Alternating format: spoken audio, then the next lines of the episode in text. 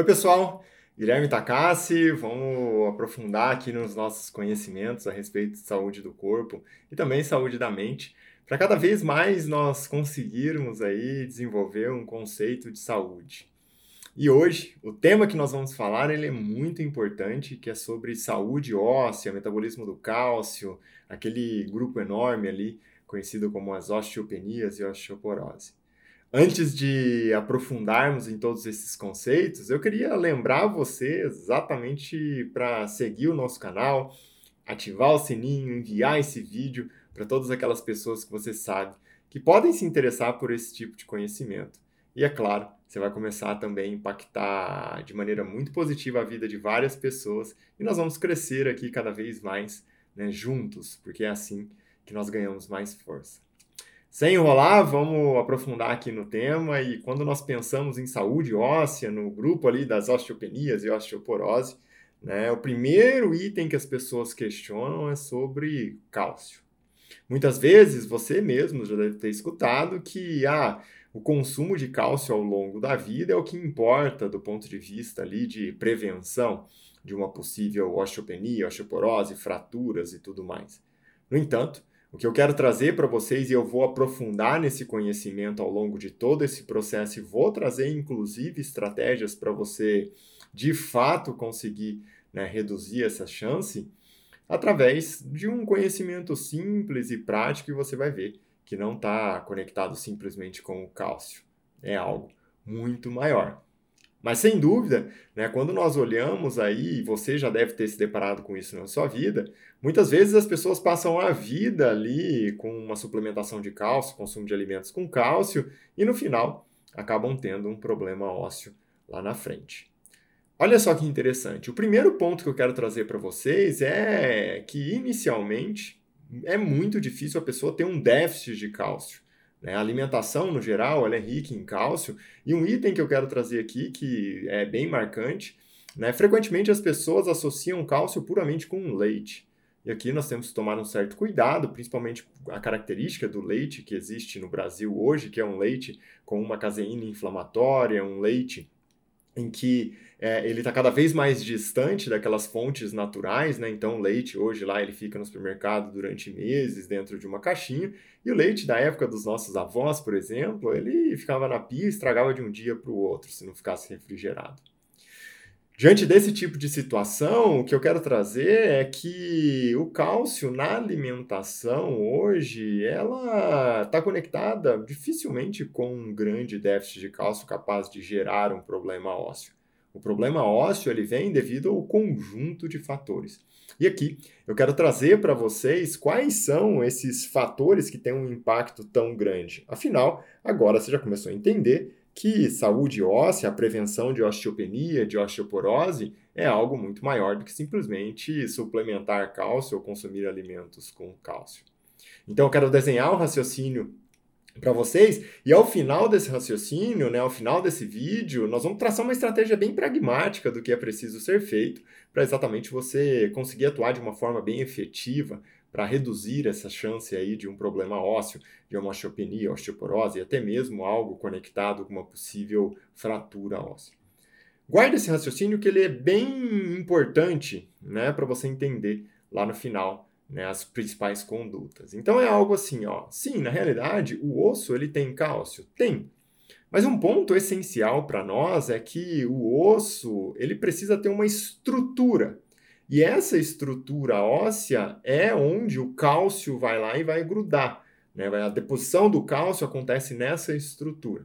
E é claro, tudo que é estrutural no corpo está conectado com proteína. E proteína, na verdade, né, é um conjugado muito grande de aminoácidos, um polímero ali de aminoácidos que normalmente nós falamos. De maneira bem direta, o que, que significa isso?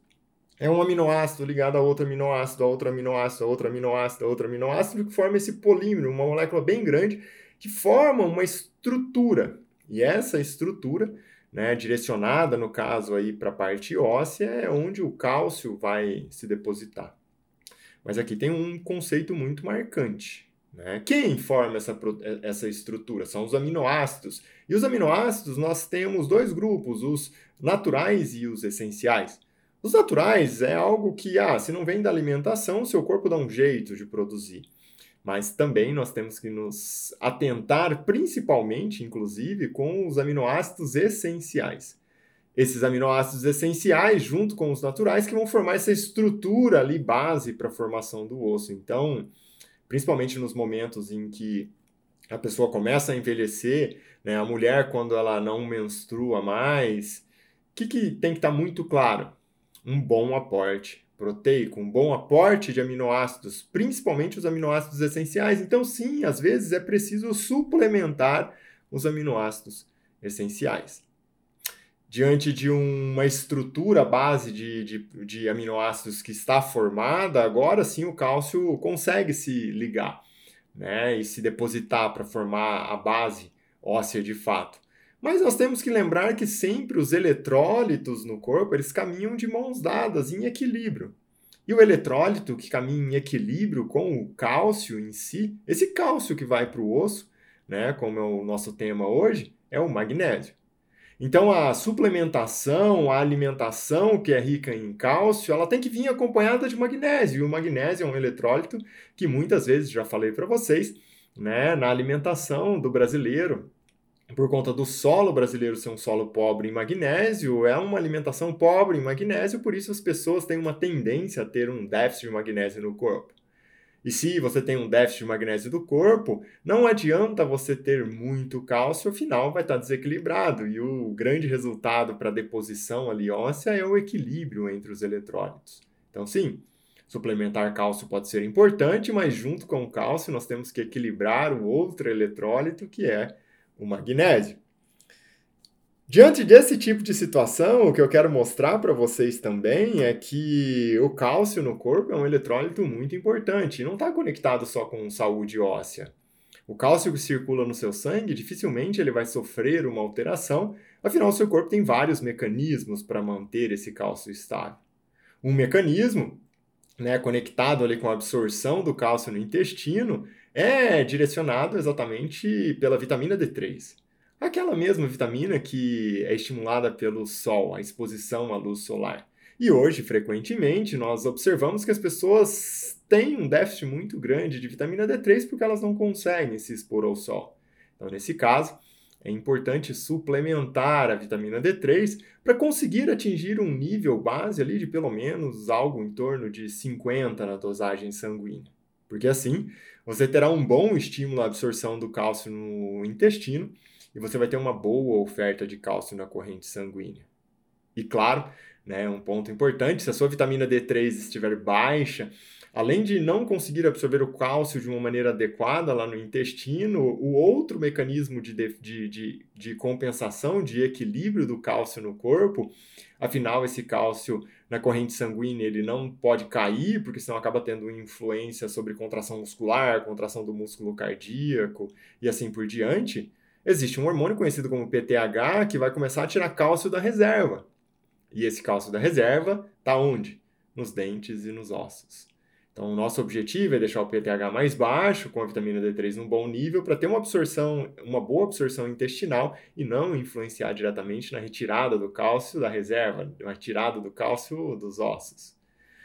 Além desse nosso raciocínio, né, o que acontece é que assim que você consegue ter uma, uma boa absorção, um bom manejo do metabolismo do cálcio, você tem uma boa quantidade do cálcio ali na corrente sanguínea, porque a vitamina D3 está num bom nível e consegue estimular a absorção intestinal, você suplementa o magnésio, está tudo equilibrado, você precisa de um guia para o cálcio. Para falar assim, ô cálcio, ó, você não vai parar na corrente sanguínea e formar uma placa de ateroma, que é o que vai entupir o vaso sanguíneo, você tem que ir para o osso. E esse guia né? Olha o quanto isso é marcante, guarda essa informação. Esse guia para o cálcio é a vitamina K2. E no grupo né, de vários vitâminos da vitamina K2 é o vitâmino 7. Por isso, quando você vai procurar lá para uma vitamina K2 para uma possível suplementação, você vai encontrar assim, ó, vitamina K2, né, MK7, que é o vitâmino 7 da vitamina K2. Então, frequentemente, quando a pessoa tem uma uma baixa quantidade, uma baixa dosagem ali sanguínea de vitamina D3 tal, e está preocupada com o cálcio, nesse momento, suplementar ali 10 mil unidades de vitamina D3 com 100 microgramas de vitamina K2 vai ajudar muito nesse processo de estabilização do cálcio e direcionamento do cálcio ali para aquela estrutura né, que já está montada, que vai ser, consequentemente, a estrutura óssea. É claro que, além disso, um grande estímulo para o fortalecimento de todo esse processo é a atividade física. E hoje, cada vez mais, os estudos mostram que a atividade de, física, de uma maneira geral, já impacta, mas principalmente a atividade física, de uma maneira bem guiada, né? aquela atividade em que é feita com carga. Por isso, a musculação tem um impacto muito importante. Agora que você já desenvolveu todo o raciocínio aqui comigo, fica simples. E eu vou passar esse passo a passo aqui para você, exatamente para você ter muito claro. Quando nós pensamos em saúde óssea, vamos quebrar o paradigma. É só cálcio? Não, não é só cálcio. Né? Dificilmente nós vamos ter um déficit de cálcio muito grande. É também o cálcio. Mas vamos montar o raciocínio? Eu preciso de uma estrutura base para a formação óssea. Quem é essa estrutura base? Né? O conjugado ali de aminoácidos esse, essa formação proteica. Por isso a importância de ter um bom aporte de aminoácidos essenciais no corpo e muitas vezes você pode até suplementar esses aminoácidos essenciais. Nesse, nessa estrutura de aminoácidos, nessa estrutura proteica, né, vai ser onde o cálcio vai se depositar. E o cálcio se deposita exatamente em equilíbrio com o outro eletrólito, que é o magnésio. Por isso, a importância do equilíbrio entre cálcio e magnésio. Quem controla a absorção do cálcio né, e o manejo do cálcio no corpo é um equilíbrio entre vitamina D3 e PTH. O PTH tira das reservas, então nós não queremos isso, afinal a reserva é dente e osso. Nós queremos uma boa quantidade de vitamina D3 que estimula a absorção ali no intestino. Então, uma boa quantidade de vitamina D3, com uma dosagem sanguínea em torno de 50, é algo essencial. E sem dúvida, quando nós temos toda essa estrutura montada, o que eu quero é um direcionamento adequado para esse cálcio, que é coordenado exatamente pela vitamina K2, o vitâmero 7 da vitamina K2, e assim nós fechamos todo esse ciclo. Espero que você tenha gostado, né, pessoal? Não esquece de seguir o canal, ativar o sininho para receber a notificação dos novos vídeos. Envie esse vídeo para várias pessoas que você sabe que podem se interessar e que precisam desse conhecimento. E assim nós crescemos cada vez mais e vamos juntos para construir uma comunidade cada vez mais forte. Muito obrigado por me acompanhar nessa jornada de ciência e a gente se vê em breve.